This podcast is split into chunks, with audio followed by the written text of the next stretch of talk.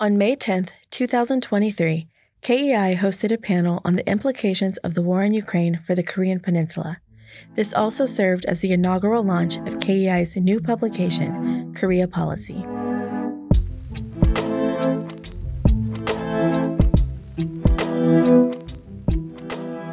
Okay, well, good morning.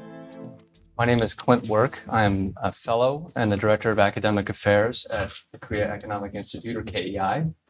We're very pleased um, to have everyone here today, both in person and online, for the launch of the inaugural volume of our new flagship journal, Korea Policy. For those who are familiar with or not familiar with KEI's previous work, Korea Policy aims to bring together both the objective and spirit of our previous publications, both our academic paper series on Korea publication, as well as our joint US Korea academic studies publication. And like those previous publications, Korea Policy identifies and explores an array of security, economic, and political issues and policy trends directly related to Korea and the US Korea alliance. And it brings together really academically rigorous, but also policy relevant research. And I do just want to give a special shout out to Dr. Gil Rozman and also uh, Dr. Randall Jones, who are our peer review editors for Korea Policy. And Gil himself has been a longstanding peer review editor for the previous uh, aforementioned publications and will be sticking with us moving forward. Uh, moving forward, Korea Policy will be published three times a year in three volumes.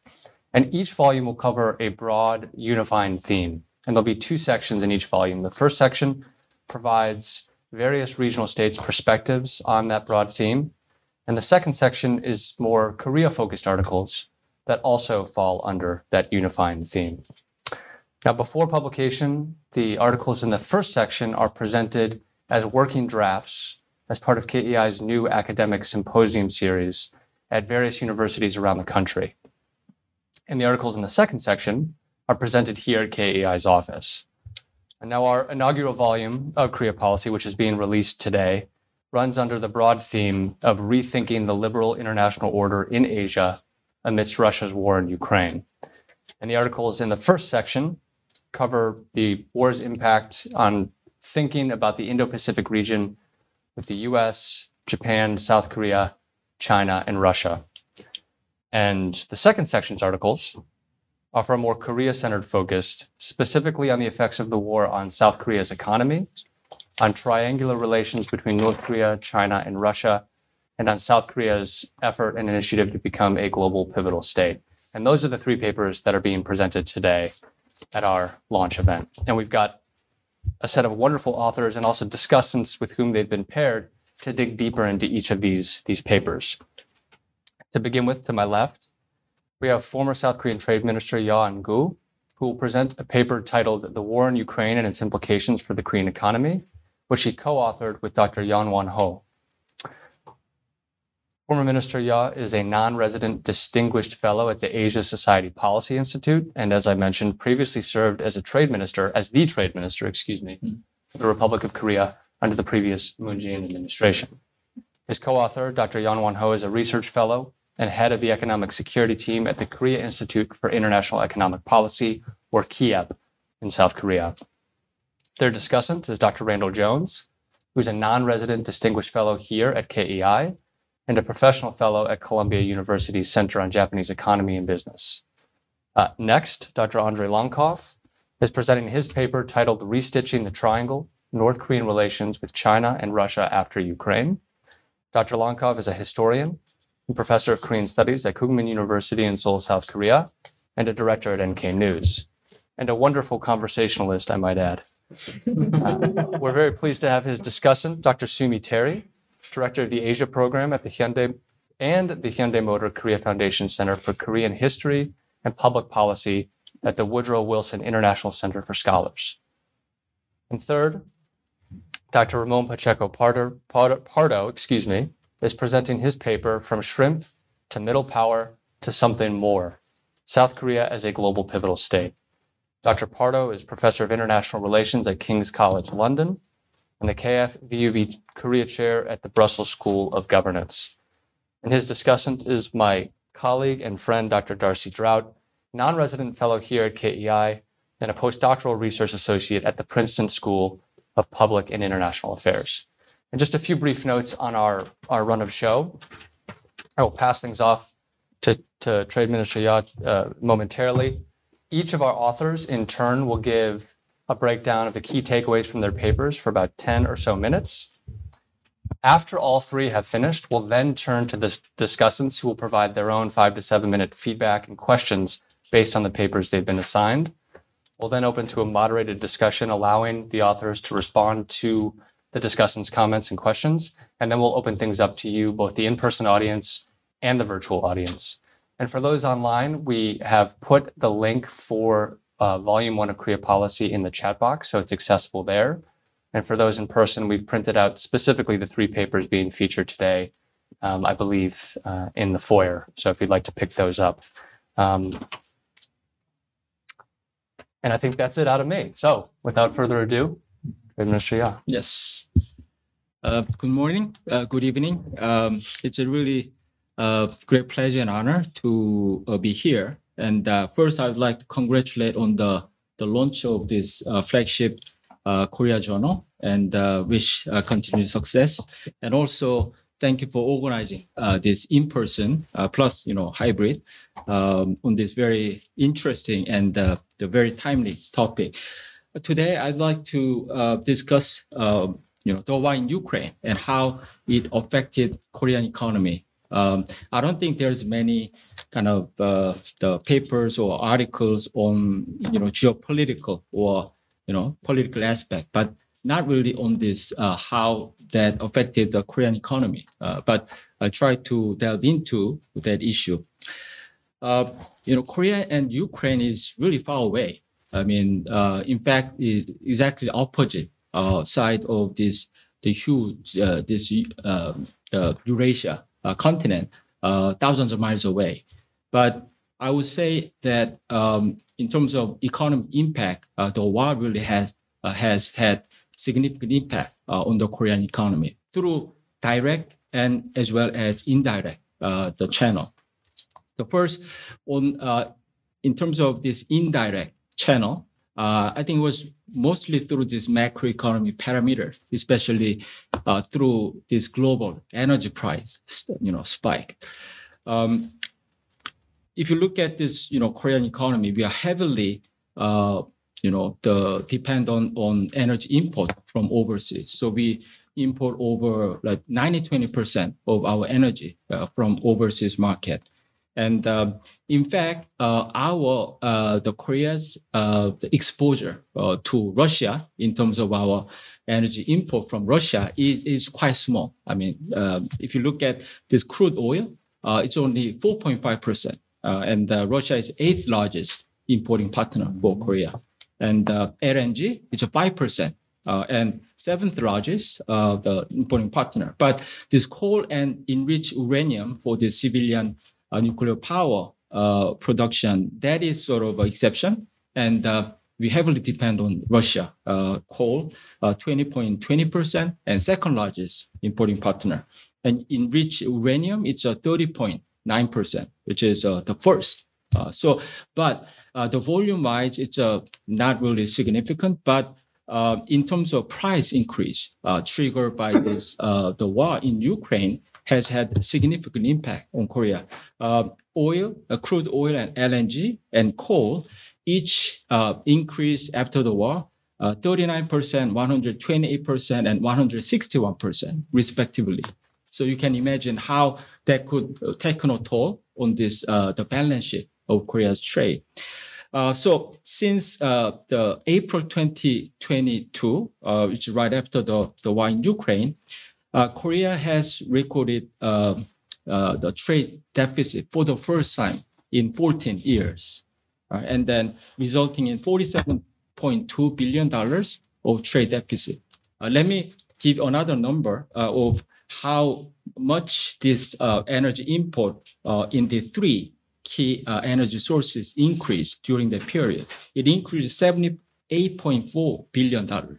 So it was much more uh, this uh, energy import, uh, much, I mean, this the value wise um, increased much bigger than this trade deficit, uh, annual trade deficit we you know record is, which means that um, you know we had huge trade deficit in the energy import, but also we kind of compensated uh, with a surplus in manufacturing and other sectors. So uh, that was uh, the main um, kind of negative impact uh, through these macro economic parameters.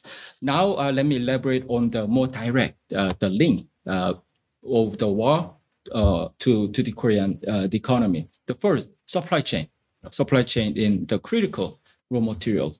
Um, especially the Ukraine and Russia have had really oversized role uh, in, in terms of the semiconductor, the rare gas the supplies or uh, in, in the semiconductor industry, which is essential for uh, this high precision, uh, this manufacturing process, especially the lithography uh, process. So, uh, for example, neon, uh, krypton, xenon. Um, I was really bad in chemistry when while I was school, but you know I had to memorize this neon, krypton, and xenon. but it's almost 20 or 30 percent of uh, the you know the import uh, I mean the, the supply uh, being you know uh, the Korean companies rely on these two countries. And then um, to make things worse you know Russia imposed uh, this uh, export restriction on the uh, on these critical uh, the rare gases uh, to these unfriendly uh, countries including Korea know, so uh, this is really interesting statistic. But for example, neon, um, the price increased by 52 times. You know, uh, the, during the one of the peak times, 52 times, and uh, the value wise, the total import uh, soared uh, 300 times. So you can imagine how much um, this uh, the supply chain shock was caused by this war in Ukraine. But um, I think it was uh, about you know a few months after the Korea has gone through huge the supply chain shock, which was the urea in November 2021. So I think that uh, the Korean private sector as well as Korean government was a bit better prepared in this time. So I think the Korean companies really scrambled to you know the the build up the stockpiles and then also really intensified effort to internalize the sourcing of those critical uh, rare gases uh, domestically and partly succeeded. Uh, so uh, that was, I think, good lesson that uh, uh, we, we learned from, from this series of the supply chain shock. The second, export control and also its impact on this Korea's investment in Russia.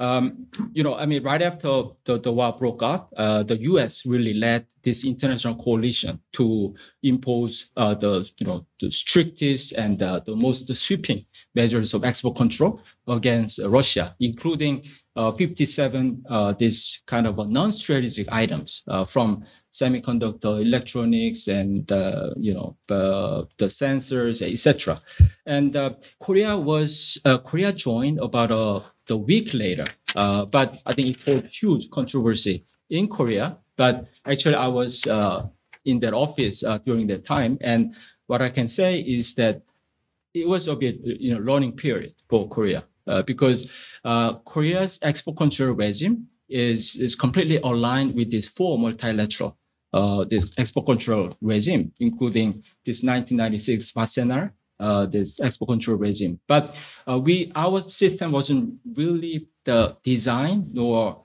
equipped to deal with this independent uh, independent uh, export control measures on this non-strategic item.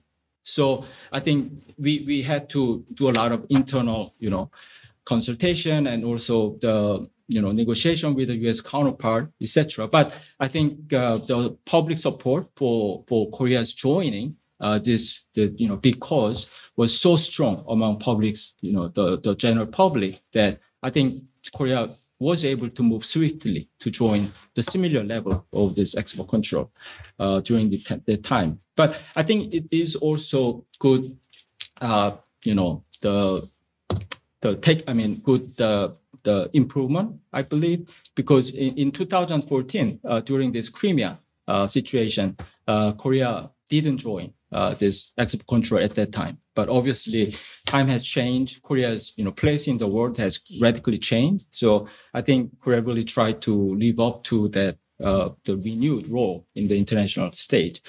Uh, third, uh, this energy exposure I explained previously, so I'll skip to uh, to the defense industry, the fourth point.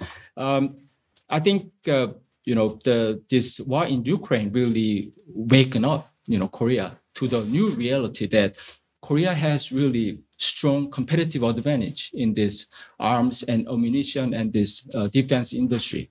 And uh, uh, in 2022, uh, this arms export really hit the record level uh, of 17.4 the billion dollars of export, which uh, push Korea to this eighth largest uh, exporter of these arms and defense uh, industry. So this is a big leapfrog, and I we believe that there is a huge, huge potential commercially as well, and also industry-wise, because Korea has all this uh, manufacturing, you know, ecosystem in place to really excel in this uh, defense industry. But the challenge is that, uh, as many, you know, the international newspaper uh, reported recently, that uh, Korea is under pressure to be able to aid directly to countries in, in conflict. And so now um, it's a kind of uh, it's not it's not a matter of uh, the legislation but uh, Korea is uh, the, is not allowed to you know to provide direct uh, these arms sales to uh, countries in, in in in war. So that is kind of big test to, to remain. So lastly, some of the lessons takeaway. Um, the first, supply chain resilience. I think through this series of supply chain resilience, I think um, Korea learned uh, hard way that um, the government and business sector, the importance of this uh, supply chain uh, resilience and you know the the private the private and public partnership. in case of urea um, that I mentioned, our dependence on that one of, of that one raw material on, on China was uh, more than 95%. But in this case of rare gases, it was uh, 17 to the 31%. But I mean, it is really critical uh, where uh, the raw materials and uh, uh really cannot overemphasize the critical nature of this. So I believe also we need international, you know, the collective responses to cope with this the supply chain shock. I mean, no other countries can do it on, it, on its own. Uh, so IPEF, Indo-Pacific Economic Framework, would be one of the, the, the I think, promising the, the platform to deal with. But, uh, but also, um, I think government um, really is kind of develop its uh, policy responses uh, to the, you know, to find the, the, the right uh, way to intervene with this visible hand uh, to rectify uh, the, the problem caused by this invisible hand uh, in the market. And secondly, uh, energy security and energy uh, transition.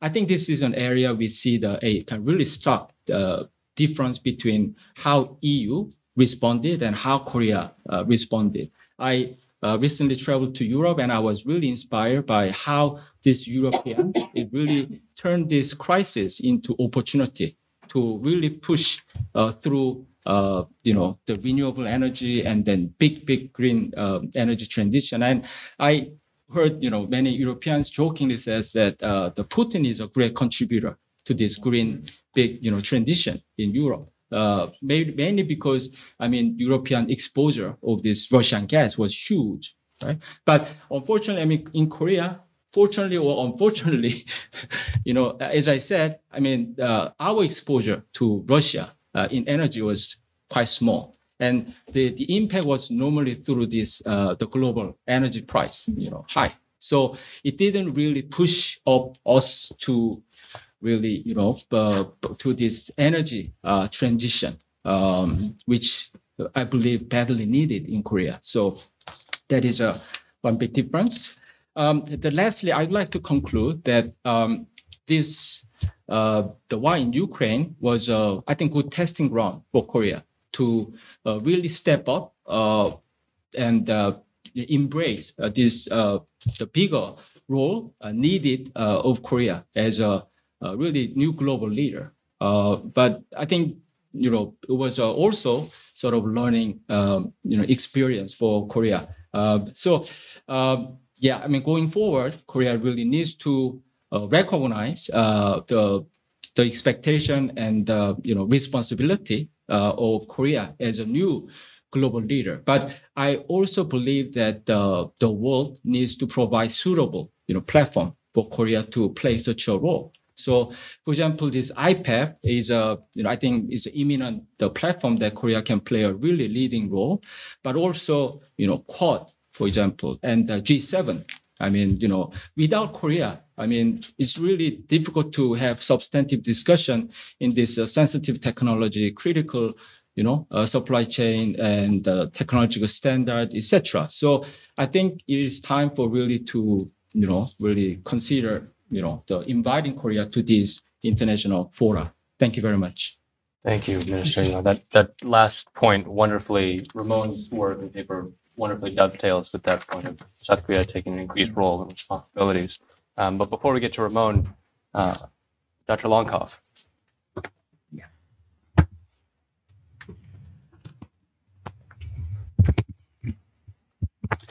Well, uh, first of all, thank you for inviting me. And second, well, I would say that we are now facing a completely new world. And personally, I don't find it's a pleasant place to live. Uh, but I strongly suspect the decision makers in North Korea have a dramatically different opinion on this issue.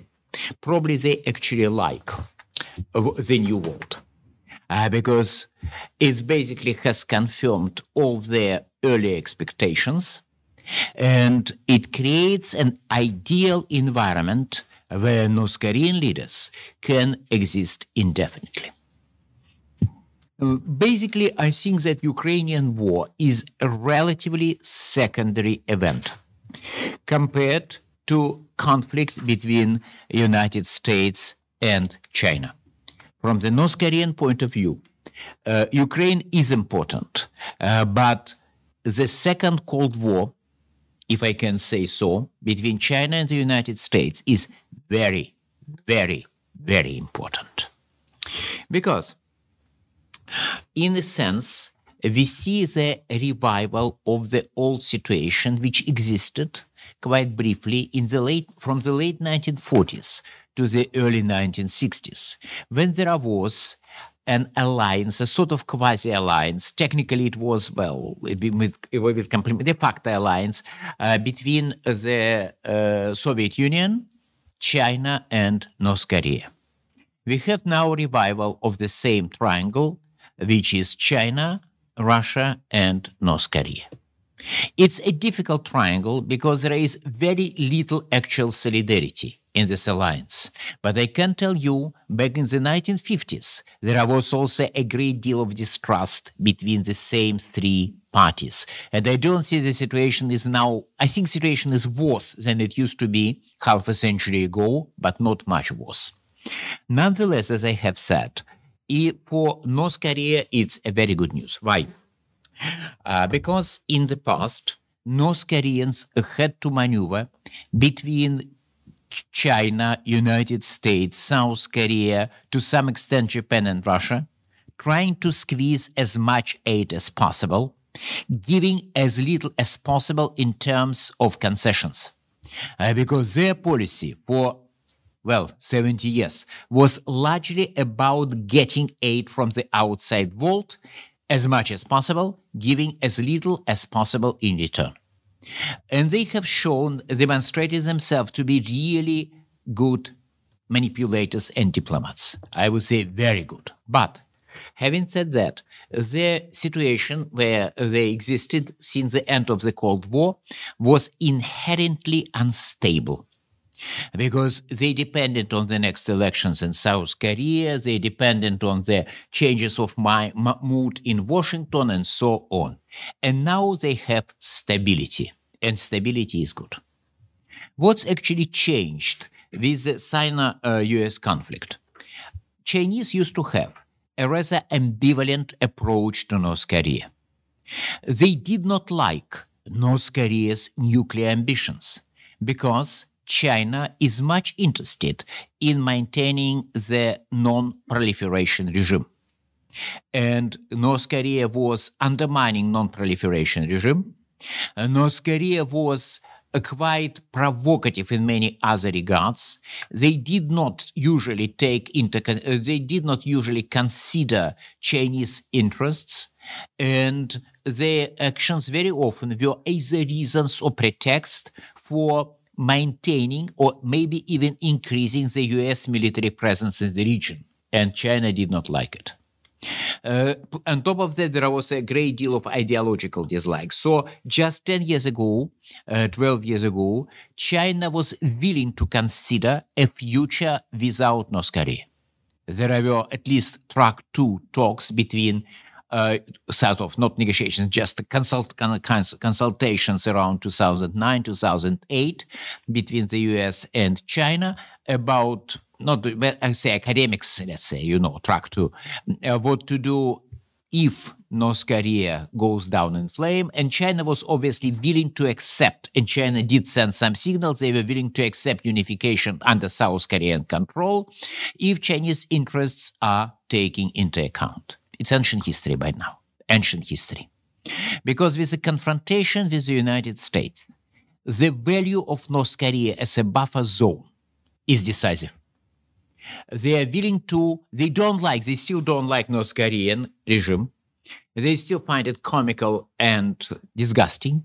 They still worry about nuclear weapons and so on, but it's irrelevant. They need a buffer zone.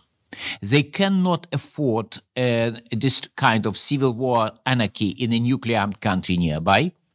And even less enthusiasm China feels about possible unification of Korea under control of South Korea, which will be, let's face it, not unification but conquest of the North by the South. Maybe with support, at least initially, by a majority of the North Korean population, but still. They don't want to deal with an enlarged version of South Korea, which is democratic, nationalistic, pro-American state. So they need buffer zone, and they are willing to close their eyes on what's going on. And the, uh, hence, we have the situation when China has reasons to do what they are doing, that is to ship unconditional aid. If you like, North Korea now is getting uh, basic income. You know this ma- major idea about a new approach to to basically you're just paying paid because you are alive and human. Uh, yes, so say they, they are having the same unconditional support. Not much. China is not going to fi- subsidize North Korean economic miracle because do, China does not need an economic miracle. Excessively powerful, North, successful North Korea will become difficult to deal with. Uh, the level is subsistence. Uh, some people here might have access to some classified stuff, but even without classified stuff, I can see very easily that Chinese uh, ship, uh, aid is provided. If you look at the prices at fuel, and prices at food at the North Korean markets, which are stable. And North Korea does not produce, produ- uh, produce food, uh, so it doesn't produce fuel. So, and the fuel price is stable food prices, grain prices increased marginally. Uh, so there are, some problems for poorer part uh, sectors, poorer North Koreans to get food, but basically there's also relatively stable and indicates it indicates shipment that shipments from China are coming, and I'm pretty sure they will continue to come. American hopes occasionally that it will be somehow possible to persuade China to that uh, to stop this aid because in the end of the day China doesn't want North Korea to un- further undermine non-proliferation regime, I believe these expectations are not realistic. Yes, China is not happy about it, but on balance, they need a buffer zone, and this is a big news. North Koreans are getting aid, uh, which comes without much dependency because they understand they are paid is basic income. They are paid just to exist. And they can basically, within certain red lines, ignore Chinese interests as they used to do, challenge it. And I'm pretty sure right now they are hunting for trying to do everything possible to minimize Chinese penetration of their politics. And what is telling that they are trying to finally get the final solution of the Huaqiao Huayo issue inside North Korea out of 5,000 Chinese citizens who have permanent residence rights in North Korea. Well over half are actually now in China. On paper, there are 5,000, really, maybe 2,000 or so. Uh, and they were always a problem the only statistically significant group of foreigners who could reside inside the country and they didn't like it. Uh, so all these type of things they are sort of pushed aside. And now where does ukraine come? When there is no such a thing as an excessive defense. Personally i don't believe that russia is going to provide north korea with aid on the scale comparable with china partially because let's not forget Russia, Russia has an economy roughly size of Spain and Italy. And yes, sanctions Russia is facing have been so far remarkably inefficient. Uh, but in the long run, most likely Russian economic situation is not going to improve. And even now, with the current size of the Russian economy, it's difficult to provide much. Yes, maybe buying something, selling something, maybe sort of symbolic aid. But if you look at the scale of, say, food aid, when the World Food Program used to run database, they closed now. You could see that Russian aid, food aid, was roughly 50 times, five zero times uh, smaller than uh, Chinese food aid to North Korea, roughly the same difference. Nonetheless, Russia is also useful because, first of all, it's possible some access to military technology, uh, especially if there will be shipments of South Korean arms to Ukraine. There might be some kind of, you know, kind of uh, revenge, if you like. But what is more important, it's yet another vote in the uh, Security Council of the United Nations. Uh, it's good to have Chinese support. It's better to have uh, two supporting great powers.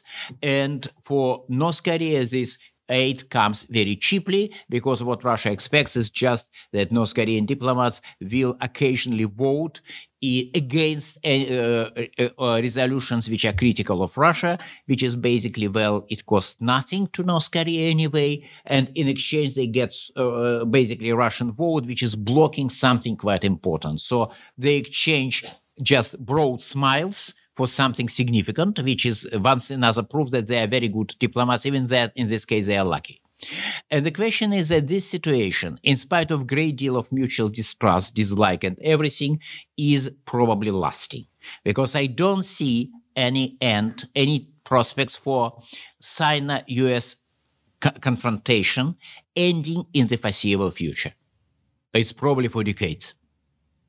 And as long as this confrontation exists, China will need North Korea as a buffer zone. North Korea will get this unconditional aid.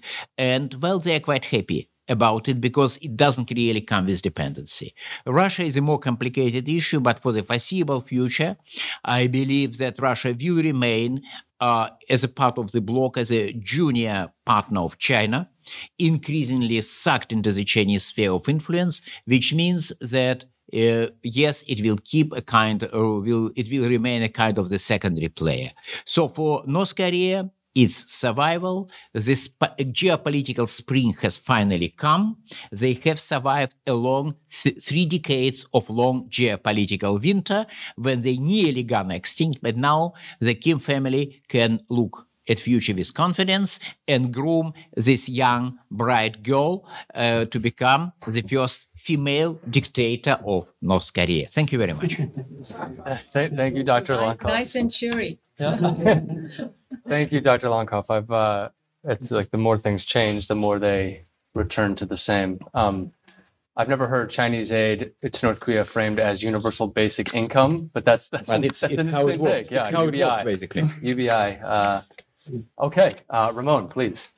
Good, thank you. Thank you very much for, for, for the invitation to be here. And, and as you said, my my my paper uh, focuses on, on on security, on politics, but it dovetails with the first presentation that we had that focused more on economics. Uh, and it has three three main parts, uh, which I link to to Russia's invasion of Ukraine, uh, because I do agree with the point raised that this has come as a point in time when ex- expectations about what South Korea could be doing uh, have changed, have shifted. And of course, in my case, I come, I come from Europe, so we have war uh, in our continent. Uh, and if I compare, for example, with uh, the invasion of Crimea that was mentioned uh, before, it's day and night, right? The type of expectations that my European perspective will have about what uh, Korea might be doing.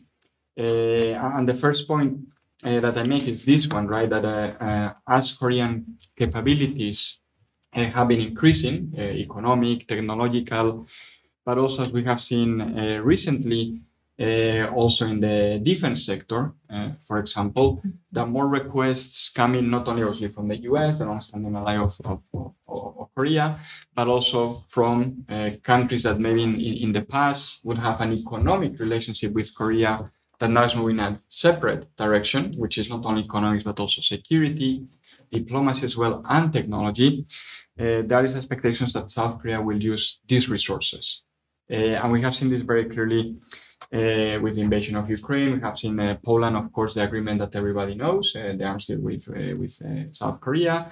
But then you have Norway, you have Estonia, now you have uh, Romania as well, negotiating an agreement with, with, with Korea. You see Turkey, for example, also negotiating an agreement with with Korea, and it's quite interesting because if you see the discussion that we have in Brussels, in London, in different European capitals, is how we can uh, deliver for Ukraine, to give the Colin with this example, as quickly as possible, right? Uh, and the two countries that always come up in discussions uh, are Korea and Israel, but uh, Korea has a stronger defense industry than, than, than, than, Israel, right? And is able to deliver more quickly and in larger quantities.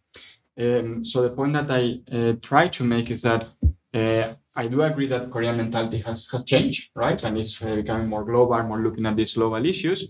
But partly this is driven by the growing demand on Korea itself that in the past may not have been there, but now clearly uh, is there. Uh, we had the um, US uh, Korea summit um, a few days ago. Here in the US and in Europe, for example, there was a focus on the economic security component as well, right? So you see uh, European leaders, uh, Spanish Prime Minister Pedro Sanchez, uh, Dutch Prime Minister Mark Rutte, they went to Korea late last year, asking similarly to the US for a Samsung factory, right? why don't you build factories here in Europe as well, right? So there are these different dimensions in terms of engaging with Korea, in this case, directly related to economic security. Uh, we have uh, French President, for example, Emmanuel Macron, and, and, um, German Chancellor uh, Scholz as well, the two biggest uh, EU economies. Uh, they're going to be traveling to, to, to Korea in the coming months as well. So this is a, a, across the board and across different sectors that are growing demands on, on, on Korea. And Russia's invasion of Ukraine illustrates illustrates this. Uh, which takes me to the second point, which is the global dimension of Korean uh, foreign policy.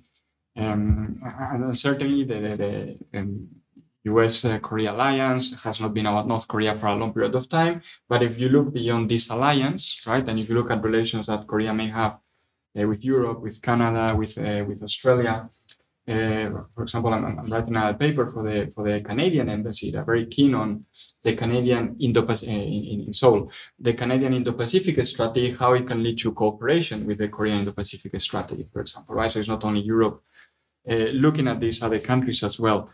Um, and there's this focus on looking beyond Northeast Asia, looking beyond uh, East Asia as a whole, and what can be done at the global at the global level, especially by these countries that think that Russia's invasion of Ukraine has a global dimension. Uh, we all know that not all countries agree with this. Some countries, India, for example, think this is a European conflict, but clearly there are many other countries, uh, the US, Europe, uh, Korea, Japan, Australia, Canada, that think that this is a global a global conflict. And and you see this uh, focus not only because uh, President Yoon himself now is talking about the global pivotal state, uh, but also because other countries want to see what can be done with Korea beyond the, the, the Korean the Korean Peninsula and, and, and, and, as I said, Northeast Asia and East Asia as a whole. And this takes me to the point that Mr. Yeo made as well, right? That um, this leads to uh, demands coming from the Korean side as well, G7 for me, the, the, the crucial one, right? Uh, Korea, for the, for the third time in, four, four years, is being invited to the G7 summit, right? The US invited it. Of course, it didn't happen the summit, but then the UK came along and now Japan uh, as well. Uh, uh, Canadian counterparts indicate that Canada will also invite Korea to the G7 summit when, when, when it's hosted in, in, in Canada, right? so what you see here is that from my perspective, uh, Korea is also in, in a position to be able to ask other countries, um, what does it get in return? And this is, of course, self-interested, but there's a self-interest component. There's a component of cooperating uh, with so-called like-minded partners, but there is also the interest of self-interest on the part uh, on the part of of, of, of Korea. Uh, and uh, is another example that was mentioned before, uh, IPEF. But what I find interesting is that uh, if you look at this again from, from where I see it, from a European dimension, there is also this belief that Korea, uh, Australia, especially, right? Uh, Japan, of course, is already part of the G7. Uh, they, they should be part of this forum, right? Because from the European perspective, they may be seen as too Western centric, right? And this might create frictions with other countries. They will say, well, uh, these are the Europeans and the Americans, right, telling the rest of the world what they should be doing. Uh, so from this perspective, the, can, the more countries you can integrate with which you have no political problems, and, and in Europe, the, the Korea and Japan are the two that I mentioned together. If we look at uh, Asia, uh, Australia depends who you ask, because you know France has some frictions with with with with Australia now because of AUKUS, but some other countries are keen on working with Australia. But Korea and Japan are the two that are always mentioned, right? So, uh, as an example, we have a project uh, with NATO on, on NATO AP4 uh, cooperation. My colleagues work, are right now actually in, in, in Australia as part of this project. And if you look at NATO, of course, the US is part of NATO, but the European countries that are part of NATO, they always mention these two countries, right? Uh, Korea and Japan as the two we should be we should be working with. Uh, which takes me to the to the to the final point, um, which is uh, what are the implications for Korea in a context in which we see growing rivalry between the US uh, and, and, and, China. Uh, and for me, it's interesting because obviously I don't come from the US, I don't come from China. So it's a question that we're constantly discussing in the EU level, in, in the UK, in France, when you talk to different uh, European countries. Uh, and of course, each country, uh, plus the EU uh, itself, have different approaches to this. some, like Germany, are maybe transitioning to a position which is closer uh, to, to the US. Uh, other countries have already made uh, that, that, that transition. But what is interesting is that this is a point of constant discussion with Korean counterparts, also, of course, with, with Japan or, or, with Australia, with other countries as well. But it's a constant point of, of, of discussion. I think from from our perspective, what we are seeing is, is, is Korea leaning uh, uh, quite openly actually towards the, the US side. And I think the joint statement between Presidents uh, Biden and Yoon was quite clear in this respect. It was noted in Europe, we discussed this before, that Ukraine was very prominently featured, right? It's not a East Asian issue or a Korean Peninsula issue. It is an, an issue that has global implications, but is uh, uh, happening in, in, in Europe, the invasion of, of, of, of, Ukraine, right? And this is what I think more and more Europeans are noticing that, that, that Korea is moving uh, towards the US side, of course, uh, uh, strengthening relations with, with Japan, uh, very clear for, for, for anyone uh, for anyone to see as well. Uh, and sometimes we forget, but Korea also has strong relations with Australia that, that in a sense precede, for example, in the military domain, the, the, relations that that that um, Korea is now building with, with with Europe. And there are questions in Europe about what are the implications about this, not only for Korea itself, right? Uh, which I discuss in the paper, but but um, uh, it would take me too much uh, time. Uh, but also, what does this mean for uh, cooperation with Korea? Again, beyond the U.S. that has alliance with Korea, and I think what we are um, the position that you see more and more European policymakers taking is that Korea having a more uh, clear pro-US role is actually beneficial for Europe because most European countries are moving in the same direction, right? And again, the more the merrier, right? Uh, if it was only Europe cooperating with the US, there were some European countries that would have some doubts, right? Mm. But if you have Korea, Japan, mm. uh, Australia, potentially other countries as well, Canada, of course, as well, uh, you, you do see from Europe, this makes it easier. And my impression is that it is the same for, for, for Korea. So to finalize, I'll give one specific example. Uh, the European Union is about to launch, uh, it has approved uh, a coordinated maritime presence, uh, which is essentially, which is essentially an EU-wide uh, naval mission with the different EU member states providing as much as they can uh, their ships for this mission in what is essentially the South China Sea. It's called, I think, I think we call it Northwestern Indian Ocean. I don't know how we call it, but something. It is the South China Sea, mm-hmm. right? And from a European perspective, of course, this will mean cooperation with the U.S. Navy for sure, right?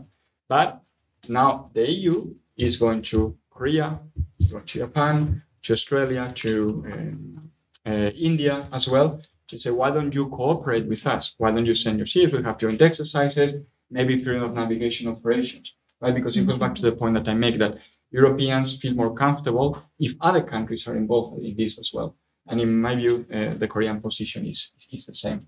Uh, so I'll leave it there for my uh, initial introduction. Uh, looking forward to the discussion. Thank you. Thank you very much, Ramon. Um, and just a reminder, as we turn to our discussants, please uh, turn the microphones in your directions. Um, we make sure we catch all the audio. Um, and uh, we will, we will go. we will go down in the same order, uh, taking again all the discussants' comments and questions, and then we'll open to a discussion. Uh, Ren. Okay. Well, uh, thank you very much, uh, Minister Yeo, for this interesting paper, a very important topic. And thank you to Clint and KEI for this uh, launch of this new publication. I'd like to focus on the issues of supply chain and also energy security. In my uh, 30 years of dealing with the Korean government, well, at the OECD, the topic of supply chains never came up. Uh, I left OECD in 2019, uh, but in July of that year, we had the Japanese decision to limit exports of three items that were necessary for semiconductors uh, to Korea. And that was the first time this really became a, a, front page issue, at least from my perspective. And then, of course, we had the problem with urea.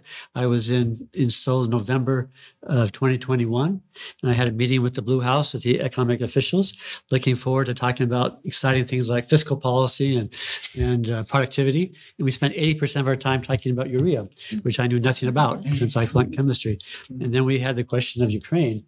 So I think you've covered this very well. Um, as a traditional free trade economist, I have very mixed feelings about uh, the shift from efficiency towards security and defense. And I think uh, uh, Minister Yeo really summarizes this very well. He said the question is how the government can intervene and to what extent in areas that have been left to the invisible hand in the market to make sure that resilience in the supply chain is secure for national and economic security. So, our integrated global economy has made these very efficient supply chains that are efficient, but on the other hand, very fragile. And so, how do we cope with that? And Minister Yeo points out as well that it can be very expensive to intervene in these finely tuned supply chains. He wrote, The challenge is that such a transition from supply chain efficiency to supply chain resilience and security will inevitably be accompanied by additional cost and inflationary pressure across the supply chains with the buildup of domestic production, uh, stockpiles and inventories, and redundant outsourcing. And this doesn't fit with profit maximizing businesses. So, so far we've met these three crises in Korea. And I think overall, Korea's come out very well. But looking ahead, we can see many threats along the same lines. Looking at KITA data, uh, there are 12,586 imported goods to Korea, where one country accounts for more than 80% of the shipments, indicating a high degree of vulnerability. Uh, I'm sorry, 12,850 in total, and 3,941 was 80% or higher. So that means one third of the imports were subject to control by one country. Um, if you look at um, the question of um, uh, who's supplying these, China accounted for uh, most of these, about 1,850 materials out of the 3,600, and U.S. had 503, and Japan 438. So those three countries account for most of it. So what we see in the future? Well, magnesium is a potential problem. Uh, China provides about, I think, 90% of magnesium to Korea, and we need magnesium to build cars, um, port, uh, mobile phones, uh, batteries, three big uh, Korean exports. So we can see um, this problem could come up in even more serious situations. So my question is, how far has the government gone, advanced in creating a framework that's capable of uh, preparing beforehand to these supply chain disruptions. When we talked to President Moon's government, they had certain plans on paper, and I don't think any of them passed the National Assembly. But I'm interested in hearing um, your view on what the government could do to, uh, a priori or um, beforehand, try to deal with these problems. So, um, one thing would be um, what should be the threshold? 80%? If you look at the rare gases, as you pointed out, the Ukrainian share was only 17% to 31%. So you can't simply look and say the import share is high because it depends on the importance of the product as well. So it requires a lot of judgment what areas are, are, particularly vulnerable. And if you want to respond in advance, what do you do? Do you focus on import diversification? For me, that would be the the best approach, the least uh, costly approach. Uh, Korea joining the TPP would be one way to further diversify Korea's trade and prevent too much reliance on single exporters. Then we have the question of stockpiling and domestic production. But that requires either subsidies or trade protection, and that is costly and inefficient. Uh, finally, as Minister Yeo mentioned, we need to have this close cooperation between the government and the private sector. Uh, of course, Korea was built on close cooperation between the government and the private sector. But over time, these chaebol are no longer Korean organizations to some extent. They're international organizations who do not necessarily want to listen to the government. So this would be a, a complicated uh, maneuver how the government is going to intervene to try to improve the situation. And finally, this will require cooperation between countries. And I think maybe more international discipline on export controls, which Japan did in 2019, would be useful. That issue went to the WTO. Since the WTO has no more power or any uh, boards to resolve these issues, it has basically been dropped. Finally, a word about energy security.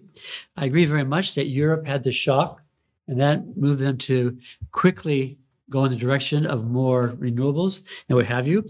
And Korea didn't have that shock. But I would argue that Korea needs to have that shock. If you look at the goal by 2030, Korea made a commitment to cut greenhouse gas emissions by 40% relative to 2018. That is a very ambitious target. It was upgraded by Moon Jae-in, and President Yoon has kept that target. Uh, to reach that target, Korea has a plan to raise renewables from 6% of power generation in 2018 to 30%. And 2030 is just seven years away. They want to cut coal, coal from 42% down to 21%. So Korea does need a shock. It's a shame that this Ukrainian shock wasn't enough, but hopefully there will be a shock that will help Korea to make this very rapid transition to achieve its goal of, of, of cutting emissions by 40%. So let me stop there and, and thank you once again for this excellent paper. Thank you, Randall. I, I, I saw, Minister, yeah, you've taken copious notes and you're ready to, to spring into action and respond. But I, I, I just, I do want to insist that we get we go down and get all our discussants' comments uh, before we do so. So, uh, Dr. Terry. Okay, thanks to uh, KEI for having me here today and for this rollout event for Korea policy, um, and giving me the easiest t- job in the world, uh, which is to uh, be a discussant and commentate on anything that Andrei Lankov writes. Um, so, I'll just give you a headline. Um, I agree with everything that Dr. Lankov said. Um, his extremely cheerful assessment. Um, so I'm just going to highlight just a few points um, and follow up with a few questions. So I thought this was an excellent paper in terms of just giving also an overview of China's very ambivalent and complex attitude towards North Korea, which I don't think many people fully appreciate because they think it's like they simplify it, but it's quite complex. So in his paper, he begins with a historical overview of this very initial decade of unstable Russia, North Korea, China triangle, um, and how North Korea positioned uh, and navigated between uh, China and Russia. And because he is a historian, in, in addition to being an insightful commentator, um, so I think that was just helpful to have this background for, for those people um, who are reading it and sort of how North Korea have successfully maneuvered or manipulated, you use the word manipulated, uh, historically between former Soviet Union and China, trying to really use the differences between these two rival giants um, to its own advantage. So it talks about Kim Il Sung, you know, we, we, we how he methodically purged influential members from various factions, including from the Soviet Union faction and the Chinese faction, and, and so on. Um, and then how Kim Il Sung followed his own independent uh, policy posture and and then conducted this ideological uh, inspection of un, unreliable elements. Um, and as you you mentioned in the paper dr Lankov mentions in the paper really ruthlessly purged those suspected of being too close to soviet union former soviet union and china. Um, and then he also eloquently highlights how china which does not like north korea's nuclear weapons that's but nevertheless values stability. This we uh, many of us know this, but he talks about it, right? And you use this phrase that's uh, many commonly knows um, as three no's: no war, no instability, no nukes, and in that order. I also use that phrase often just because it's such a it captures exactly their priority because it's in that order, um, right? Um, and then again, the the whole point about how China needs a buffer zone in North Korea we don't need to elaborate on that period. That's what china particularly now. Um, and then dr. Lankov wrote notes in the paper how russia's goals are pretty much similar that of china. Uh, no instability no war no instability no nukes. But the difference between russia and of course china is that it, it, it, to China, to North Korea, China, uh, North uh, Russia is just not that um, uh, valuable or or um, that's as China. Um, in any case, the three no's, right, the no war, no instability, no nukes, in fact, in part explains what happened in the fall of 2017 in the Trump's fire and fury, rocket man on a suicide mission, maximum pressure era, era where we did see China do more, and Russia too, in terms of implementing sanctions, right? Um, but as Dr. Lankov notes in the paper, that that unity and that was short lived.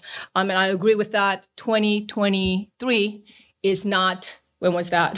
Um, 2017, uh, we live in a very different environment, um, post-summitry, post diplomacy in 2018, 2019, because in 2017, Xi Jinping had never met with Kim Jong un, right? Um, but post that summitry and diplomacy, post US China competition and rivalry and post Ukraine, we're in a very different era. So today, um, North Korea and China and North Korea and Russia are obviously in closer alignment, although Russia's aid to North Korea is smaller um, than that of China. Um, but concern here, and you, Dr. Lankov mentions this uh, in the paper, is the North Korean labor experts, which you, you get into a little bit, um, and how that is likely to expand. So that's very concerning um, in, because in the near future, we should expect that North Korean workers will be employed uh, in Russia in large numbers. So I also thought it was very interesting that you note that to make the UNSC uh, violations UNSC violation, sanctions violations less noticeable, you talk about how these labor workers could be issued student visas or visitors visas to get around that. Bottom line, external environment is favorable for North Korea. I cannot agree more with that. We've seen it last year with some 100 tests or 70 ballistic missile tests, no complete paralysis from UNSC. Um, so what what is to stop from Kim Jong Un from just going, continuing down, down this path, there's absolutely no repercussion that's significant. So, for a few questions for you, um, uh, you mentioned that given the removal of uh, sanctions on North Korea are highly unlikely, we're not going to mm-hmm. get any help from China, Russia. Um, so, even though China will not be able to invest heavily in North Korea, you talk about that no economic miracle, it, China cannot do that, but it will still continue to do what it can to China will to keep North Korea afloat. So the question is, barring this any kind of unrealistic fantasy deal, you briefly mentioned North Korea for Taiwan thing, which which is fantasy from my perspective. You mm-hmm. call it prohibitive.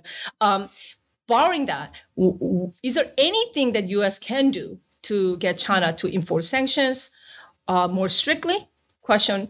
And assuming the answer is no, and China refuses to do so, then what are our options for any kind of sanctions enforcement? Or should we just give up um, on that?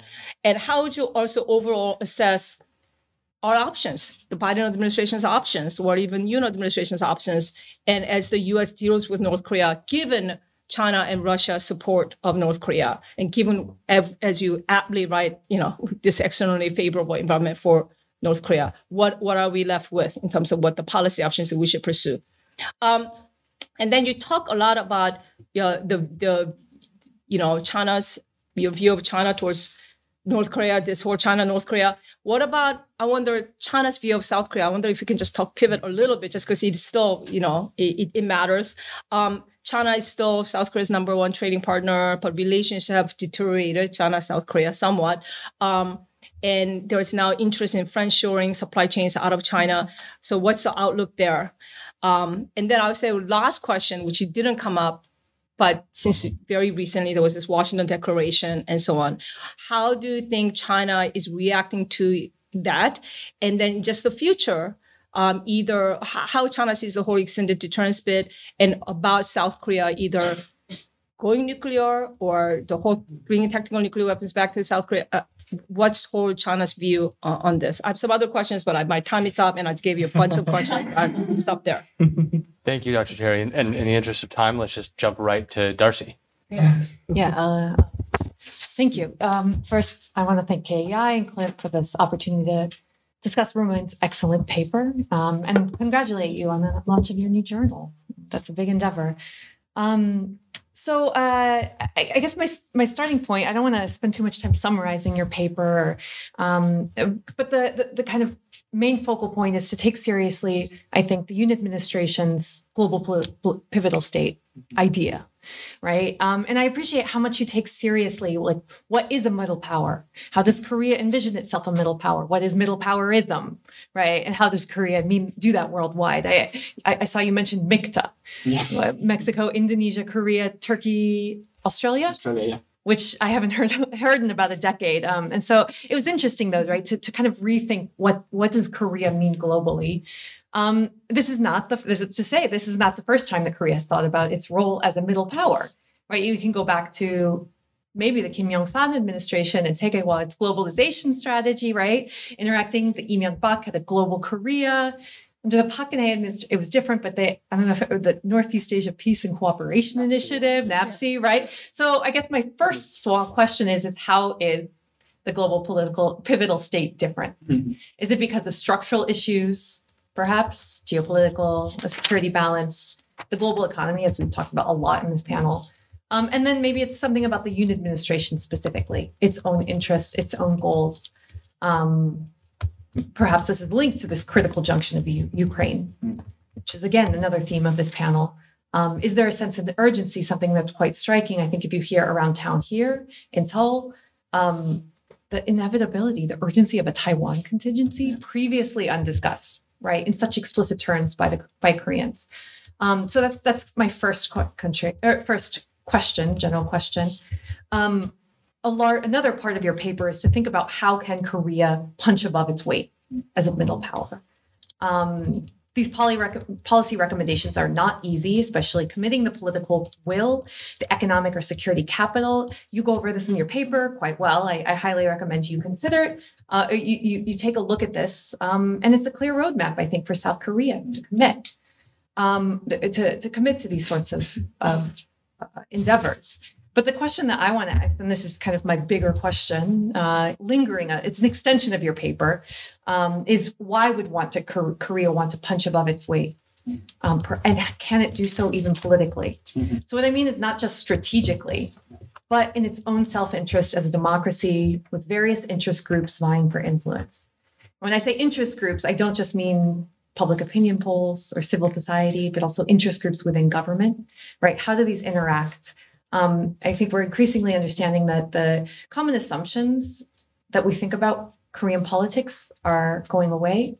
Partisan lines are not as uh, it's not as direct indicators about uh, policy commitments or strategic commitments, right? When Moon Jae-in came into government, we assumed that there was going to be a maybe a resurgence of anti-Americanism, uh, um, you know, uh, different North Korea policy that ended up I think, happening, closer work with the United States in many mm-hmm. respects for a progressive administration. And then we're also seeing younger generations in South Korea have different political opinions. And so I, I guess to think about these these sorts of questions of political will, there's a lot of difficulties here. And this is a much more difficult question, I think. Um, so I want to, you know, particularly point out the rapid and social and economic changes that have occurred that are driving these questions of what is party politics in South Korea and ideology, social change, generation change, right? Which we really do need to take seriously as younger Koreans take leadership roles. So, first in the political and economic spheres, um, uh, as I mentioned before, there's much more shades of gray in how South Korea is thinking about its neighbors. And I also wonder what that means. And something that your paper aptly does is think about how Koreans, not just younger Koreans, but Koreans in general, are thinking about its global role. So, you know, you introduce South Korea's relationships with Europe, which I know in Washington, I think we we don't discuss enough. Um, there's a lot of there's more cultural affinity than we think of, right? Korea is more global. It has been for two, three decades now, right? Level in, in social, you know, social people to people and economic integration, um, those kinds of questions. Um, then the big one that I think is lingering under this when we talk about political will is in the domestic economic sphere. Um, there is, and, and what kind of pressures there's going to be in Korea to rethink these kinds of questions about um, friendshoring and, and right? Because there's a self-interest at home. There's actually increasing economic inequality. It was a long country of middle or of, of the middle class. But actually those the the numbers are, are changing right and that's that's a voting issue now that's a very big voting issue now up there with uh, foreign policy questions um, household debt in south korea under age of 30 it went up 40% last year among koreans under 30 which is a remarkable jump considering um, as a whole it was 4% So we see younger Koreans having this this big sense of economic urgency. So when we think about global relations, um, what does that mean? Um, uh, yeah, so actually, this is all kind of leading to the big question of your paper, the title of your paper, which is From Shrimp to Middle Power to Something More. So, what does this mean for something more? When we think about the j- changing domestic political landscape, how does that relate to the global, not just kind of in the I'm sure there's a lot of political science majors form in this room, not just the Putnam two level game, but really in the sense of like transnational networks and interconnectedness. Um, so I think that's the kind of extension that I'd like to hear your response on. Mm-hmm. Thanks. Thank you, Darcie. We had the complexity of geopolitics and strategy and the global economy, and you had to go ahead and add domestic politics to it. So thanks for uh, making it even more complex. complex. Um, so, uh, Minister Yeo, I, I, might just ask. We, we never want to assume knowledge, um, even though I think this is an informed audience. Mm-hmm. Could you you do this in the paper, but could you just briefly describe what the urea crisis was mm-hmm. for those who don't know? Okay, um, thank you, uh, Dr. Jones. Um, just really critical and also excellent questions that. Um, yeah, I mean, for, for the audience, uh, this urea crisis hit Korea uh, in November 2021. Urea is uh, just low end, just one of commodity uh, raw materials. But in Korea, uh, is diesel vehicles, uh, including all the trucks and then emergency vehicle, they are required to you know have this this urea solution to really you know, the reduce uh, greenhouse emissions. So uh, this is, you know, kind of essential material to uh, to have all these uh, trick truck fleet, uh, you know, uh, going.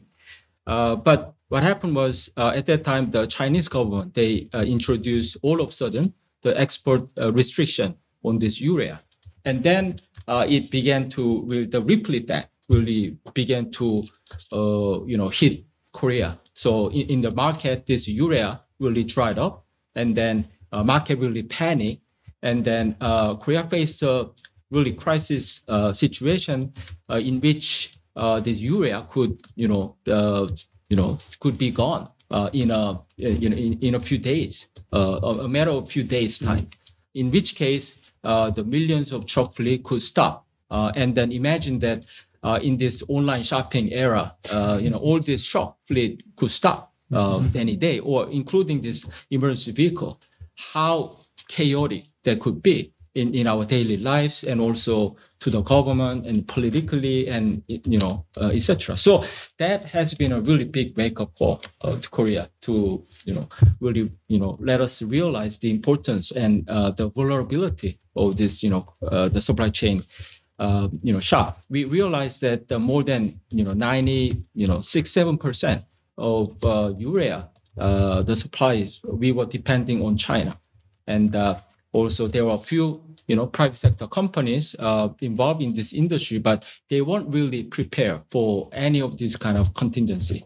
So in a nutshell this is what happened uh, with the urea crisis. So uh, to back to the dr jones question yes korea i mean uniquely have gone through three really nationwide uh, the crisis of uh, the of supply chain and that has been a really big uh, you know the opportunity to really uh, you know, the develop, begin to develop this our domestic, uh, the policy uh, to cope with this kind of a, a potential crisis. So, um, you know, it, needs a lot of, uh, you know, domestic legislation, but also the private public partnership, etc. But, uh, you know, uh, recollecting those uh, urea crises, I think what is really needed is to develop some sort of early warning system in which mm-hmm. uh, you really catch early symptom of looming, uh, you know, this uh, supply chain crisis, and then really kind of spring to action. Uh, so the key issue is to, um, as Dr. mentioned, we have thousands of, you know, thousands of these vulnerable this product that we are depend on one or two countries and uh, is it, it, can there be some objective criteria that yeah over 50% or you know the 6% i think market should demand uh, determine right i mean we can uh, put sort of numerical artificial kind of threshold but i mean depending on the nature of the materials i mean it could even 20% could be critical you know to supply from the global market. So um, yeah and also uh, how to secure this uh, you know uh, uh the real time um, you know really valuable market uh, or business information uh, from the private sector that is a key what happened during that urea crisis is that um, government didn't really realize what was happening in the market until this one business, uh, you know, one the the, the, the corporation, they uh, came to the government and really, you know, cried out. There is something something weird going on, you know. So how to make sure that we develop a system in which the private sector and government kind of, I mean, private sector kind of uh, channel, you know, information to the government, and then um, you know, uh, develop this kind of a cooperation system between private sector and uh, government. But there is a, this privacy or sensitive business information involved. So how to strike a right balance uh, in securing this information from the business, but also uh, making sure that their, you know, the private proprietary information or the privacy is is a, you know, guaranteed. So those are the some of the policy questions that we have to, you know, the, the cope with. And this is a domestic dimension, but also we need this international you know, collective response mechanism. I, I believe that, um, yeah, um, the, the IPEF, uh, Indo-Pacific Economic Framework, is kind of developing uh, this kind of policy tool uh, to, you know, the uh, encourage this collective response mechanism among like-minded countries. So, uh, with that, uh, the, on the second issue, in the interest of time, yeah, energy sec- uh, security. I mean, in Korea, um, I think now it's a nuclear energy is a really big priority in our energy transition. Mm-hmm. But obviously, that's not enough. Yeah, of course, we have to you know, go for it, but also uh, renewable energy, the solar power and uh, you know offshore wind power. These are you know have good potential in Korea. Uh, so um, I think you know this Korean government really needs, and also private sector, they, they needs to take this dual approach of you know, the nuclear power as well as renewable energy, not just one or the other. Thank you. Thank you, Minister. Uh, yeah. Dr. Lankov. Uh, well, uh, first of all, I probably would start from answering the question which was mentioned but not asked. Uh, there is question about North Korean workers. Personally, I would like to make absolutely certain that I'm opposing sanctions on North Korean workers. I believe that uh, claims about North Korean workers to be modern day slaves are, can I afford to say it, stupid. Why? Uh, first, slaves, wonderful. Last time I checked, in the 17th century, people in Central Africa did not bribe village elders for permission to board a slave ship. Last time I checked, people who came back from sugarcane plantations did not save money to bribe their bosses again to be allowed to do become a slave once again. But every single North Korean worker in Russia, Middle East, China has paid a bribe to be allowed to go. And don't tell me that these people were misled. Many for many of them it was the second and third trip. And every time you go, you pay more for every new trip. A rate for 2015, for your information, we are talking about people who's uh, living whose average salary is about fifty dollars a month Prices were six or seven hundred dollars for going to South uh, to not Saudi to Middle East. Five four five hundred dollars for going to Russia. But if you happen to be unlucky to have relatives in Russia, one thousand dollars, and two hundred dollars for China. Why? Because if these people are not allowed to go, they are not going to go back to their wonderful construction si- uh, sites in North Korea, where they will be protected by famous North Korean trade unions who are known for their militancy and be- beautiful Korean labor law, North Korean labor law system and everything. No, uh, because these people uh, actually go, they make money which are then invested in the private economy for the average North Korean going overseas is the major way to make enough money to get out of the destitution. Basically, if you are just a common person, pretty much the only way.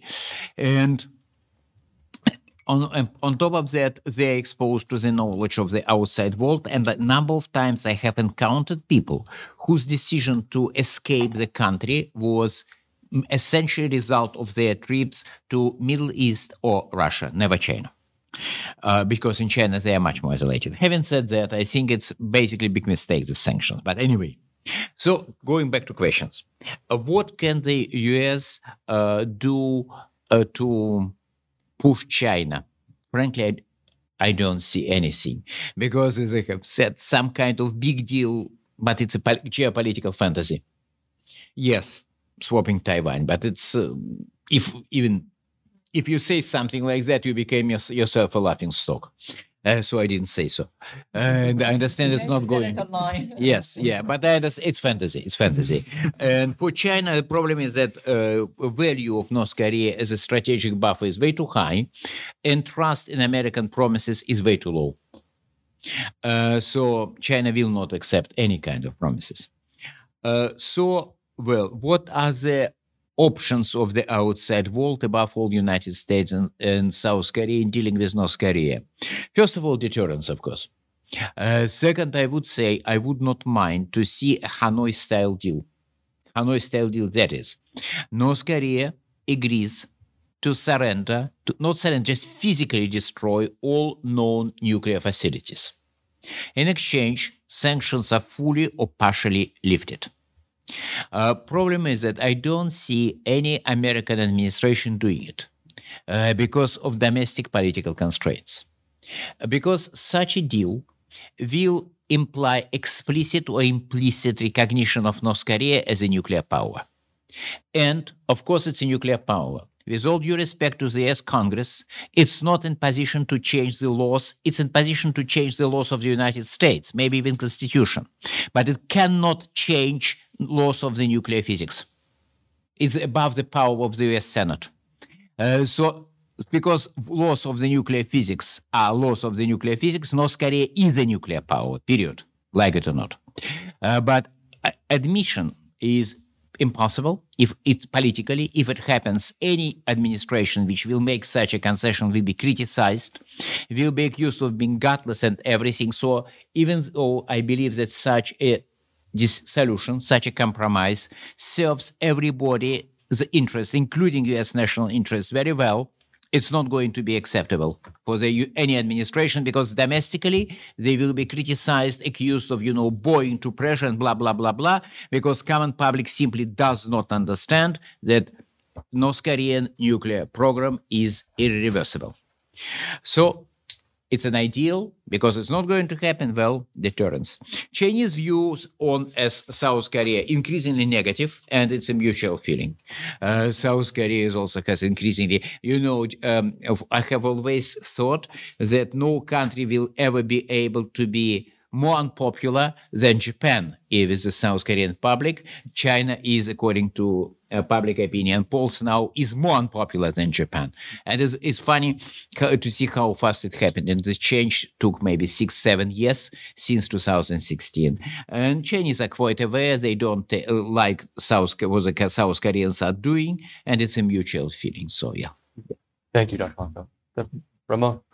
Yeah, I think I'll, I'll take there were two two main themes, so, so I'll take them in, in order. Like uh, the first one was why would South Korea, right, want, to play such a role? And that's an important question because I think uh, there has been this shift, right? There were policymakers in the past that were comfortable with this middle ground position, mm-hmm. right, uh, and this idea that we don't have to uh, take sides or we don't have to be too vocal. But I think that has disappeared, and I think. Uh, you mentioned the generational issue, which I think matters, even with policymakers. Interesting if you talk to, to younger policymakers or uh, officials, for example, the Minister of Foreign Affairs, Minister of National Defense, right? They want their country to be more vocal, right? They have grown a different system, a, a democratic system, and they think they should be proud of it. And I think this has filtered uh, to uh, older generations. In this case, uh, they have changed their mentality and say, why, why shouldn't we, right, um, uh, defend our own uh, our interests more more vocally? And I think that that change that change matters. Uh, and we have seen, uh, I mean, the, the, example of China was just mentioned, right? Uh, current South Korean government being very vocal about China in, in, a way that in the past South Korea may not have done, but we have seen the diplomatic spat with China and, and, and, and South Korea answering to China, right? Not simply taking it uh, as a given that it will be criticized and should just uh, shouldn't respond to it. And I think that that that that matters, right? That the uh, there's this feeling that South Korea should be uh, doing this. We can go into the reasons. I said democracy is an important one. I think for many South Koreans, it matters in their foreign policy, right? Uh, but I think uh, um, uh, interesting, and I'm not a big believer in soft power uh, myself, right? I, I, never believed that soft power mattered that much in foreign policy, and I think in the case of South Korea, probably I'm being proved wrong. And actually, it helps to shift perceptions about our country, right? And it's interesting how there are uh, foreign diplomats in South Korea that draw this parallel, right? The, the growing importance of, of Korean culture and politically should be uh, utilizing this. Um, and, and the second question that you raise is um, uh, is this entirely new? And, and I agree with you. I mean, I don't think it's entirely new. Korea seen itself playing a global role. And I'm glad you mentioned going all, went all the way back to the 1990s, right? Uh, because it is true that uh, back then, right, when after Korea joined the United Nations, there was this discussion, right? Uh, we should play a more a more global role, peacekeeping and all this uh, different issues. Uh, what I do think now is that the environment is very different, right? 1990s, of course, United Nations, WTO was uh, uh being uh, launched as well. Uh, but now we have moved in a world, into a world of competition, but also minilaterals, right? And I do think that in these minilaterals, South Korea has a, a bigger role because it's less countries, right? So if we're talking about Korea, Japan, US trilateral cooperation, Korean voice is going to be stronger than it was uh, organization, right, dealing with security, same with trade, right? If, if the G7 plus, whichever you want to call it, uh, wants to discuss economic cooperation, Korea's voice is more important than it is in the WTO or, or any other uh, organization. And I think that's a difference actually with, uh, with, a, with a few years ago, uh, that Korean voice is more important because there's less countries working together in different settings. Thank you, Ramon, for being um, so concise. Um, let's, in the interest of time, I want to open things up um, to our in-person audience and also online. If you have questions, please put them in the chat box and we can uh, highlight them now. I want to maybe gather uh, a handful of questions, two or three. If you have a question that's for a specific panelist, please indicate as much. But otherwise, I think we have enough interconnected themes here where I think multiple panelists might uh, like to interject. And if the panelist is inclined to say something, please just two finger intervention and you can add to it. So if you have a question, please raise your hand. We'll bring the, the mic to you. Mark and then Guy. Uh, thanks very, thanks very much. Great panel, Mark Fitzpatrick. Uh, I'm a board member here. Uh, both uh, Minister Yeo and uh, Dr. Uh, Pacheco Pardo mentioned this issue of uh, requests to supply munitions to Ukraine, which have been done indirectly via Poland and uh, lending to the United States. And I'm I'm wondering, first of all, whether you think this response uh, is deemed sufficient, or if you anticipate, as I do, that because the war is going to continue to consume shells at a huge rate, that whether there'll be more requests uh, and whether they might be direct, and how how Korea will will address this. So do you think that is it is there a break? sorry another question is there a recognition that this is a part of a shared uh, values of democracy uh, and pressing against uh, uh, you know responding to a, a a country that's violating norms, or is it viewed mainly as matter of self-interest to Korea that it might help it get into the, the G7? And then let's let's get Guy's question as well. And I'll ask forgiveness later, but let's extend the program by five minutes for additional questions because I assume there may be some. Thank you. Uh, Guy Aragoni, uh, former D- Department of Defense analyst on Northeast Asia, for Dr. Lankov, looking for a at least maybe a light gray, if not a silver lining, in in the future that you outline, is a, is a more assured North Korea likely to be more or less disruptive in the region? Sorry, what do you mean by more assured in this case? Uh, with, with with allies, with the support it's getting from China ah, yeah. and and Russia. Mhm. Do we have a third question that we might gather? Oh, yes, please. This gentleman in front. Rob Warren. I'm interested in your analysis of the relationship with China and Russia at this time and how this impacts on North Korea. The thing that I find amazing is that China is unwilling to criticize the Russian invasion. Okay, let's uh, start with Mark's question about arms to Ukraine, rock arms to Ukraine. Uh, Okay, I, I'll take connect first. Um, yes, of course. Um, you know, the Korea has been at, at, uh, at a war. I mean, 70 years ago. I mean, coincidentally, this is a 70th year anniversary. You know, of this Korean armistice agreement at that time. So I think this is, um, you know, uh, Korea is uh, joining this international uh, coalition uh, with, because of the shared values, shared values uh, of the democracy and free world.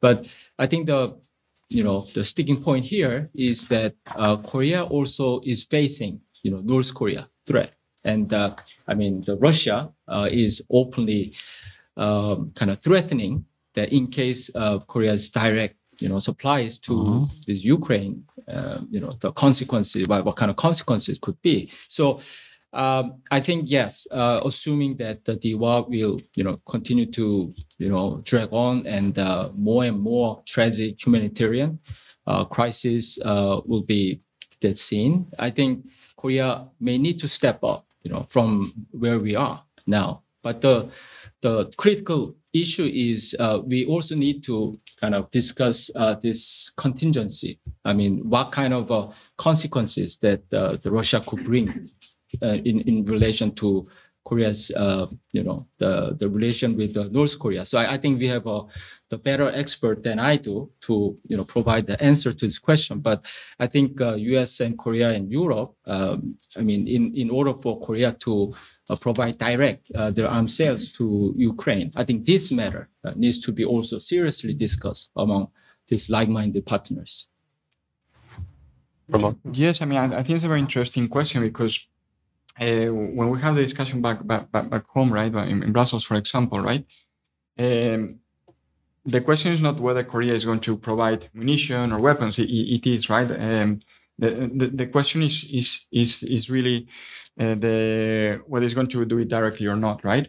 But when you talk to policymakers, it's not such a big issue for them because it's not going to go directly to Ukraine. It's going to go through Poland anyway, right? Mhm. So it's more the political point of saying, look, this is going to Ukraine than the practical point because the delivery is going to go through through through, through Poland, right? Uh, now the Baltic states are also talking about providing a second route. Uh, um, um, I don't know exactly how it will work- of course, but they have been discussing this. So, so in, so in Brussels, there are meetings, for example, between Poland, the Baltic states, uh, the US, uh, Japan, and Korea to discuss uh, to discuss this type of uh, more logistical uh, logistical matters. Some of them have been uh, reported, not the contents, but the, the fact that the meeting took place. And it was very interesting because when Secretary General Stoltenberg, when he went to Seoul, and he made the point, he was asking for direct support for Ukraine, right? But that wasn't shared across NATO. It was very much his personal view about the importance of the direct, and also because he's about to, to leave office, as you know. So he's, I do it freer to speak his own mind, right? Uh, many other European countries, especially Central Eastern Europe, they, they don't see this as a big issue, right? They say, well, will, Korea will continue to deliver. It has more and more agreements with different uh, countries in, in, in, in the region, especially in Central Eastern Europe. So more weapons and ammunition as well uh, are going to make their way. And, and, and, and a very uh, last point on, on, on this matter, that there was a very interesting discussion in Europe recently because the uh, European Peace Facility, right, the, the instrument that the European Union has to, to deliver weapons to third parties, there was a fairly open discussion about whether to use this to buy Korean munition, right? Um, because these facilities to provide weapons to third parties. So you cannot say this is for Poland. No, this is for Ukraine. And it's quite obvious, right? But it was some European countries, such as France, for example, that said, no, this should only be used for to buy from within the European Union, right? Not even the UK, for example, from within the European Union. But other European Union member states were saying, well, why don't we buy from Korea? They already have it there, right? So even within Europe, there are divisions as to whether um, the degree of cooperation that should be with Korea on this uh, in this particular area should be done through the European Union, through NATO, or on a bilateral basis. And I think we have settled for the bilateral basis. As I said, for many European countries, the direct, non-direct is it's not really something that is being discussed. It's more about the weapons will continue to flow and the munition, and that's and, and, and that's fine. Thank you, Ramon. Dr. Lankov, is a, is a more stable, comfortable North Korea a more destabilizing or nicer North Korea? Uh, well, I believe that initially probably more stable, uh, because it's one of the possible explanations why North Koreans have not done nuclear test is China and Russia pressure. Maybe not only, but it looks like the case. Uh, of course, there might be other reasons, but in the long run, if if they have sufficient kind of certainty about domestic stability, well, they are likely to become more provocative and bold uh, because we we are among many other changes over the last few years. We have seen something which I would describe a switch uh, in North Korean nuclear program from largely defensive to like increasingly offensive uh, because they were developing it as a deterrence and now they develop they they basically developing ICBM to blackmail Americans make sure Americans would not get involved in the Korean war second it's a second Korean war and tactical nukes to ensure that they would basically annihilate South Korean army in spite of all their fancy expensive high precision mm, conventional weapons so basically, and it seems that they're still dreaming about conquest of the South. I don't think they will ever do it, but this is something they are dreaming about. So And then uh, the final, I think, generally addressed to the panelist question about Russia-China relations. Why, you know, why, why has China not uh, condemned Russia's behavior? I, I, I think anyone who wants to respond to this, discuss this as well. It was about North Korea specifically, or in general? I don't want to put words in the gentleman's mouth, but it- Um, m- maybe Andrei, because it's about North Korea. So Uh, why, why should they? Why should they? They obviously think about Taiwan liberation.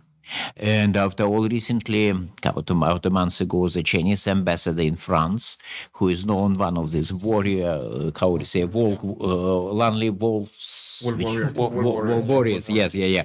I suddenly even switched to Russian automatically. Volk in Russian is wolf. yeah, sounds very similar to English because in the European. Anyway, uh, so uh, one of these wolf warriors, a French ambassador, uh, uh, Chinese ambassador to France, even said that borders between former Soviet states, former Soviet republics, now independent states, are not fully internationally recognized, so they are not real borders. So why should they basically condemn? And finally, uh, Chinese approach to the international politics is very pragmatic. Frankly, everybody's approach is quite pragmatic, but China is a bit a bit of outliers, very pragmatic. Thank you, Dr. Lankov. Obviously, we could continue to discuss this from many angles, um, but I just want to close by thanking all of our authors uh, and speakers today and our discussants as well for their thoughtful commentary. Um, and also, please stay tuned for future programs related to Korea policy, including Volume 2, which focuses on different countries' Indo Pacific strategies, uh, as well as the issue of how the alliance uh, relates to a potential Taiwan contingency written by yours truly. Um, thank you again, everyone.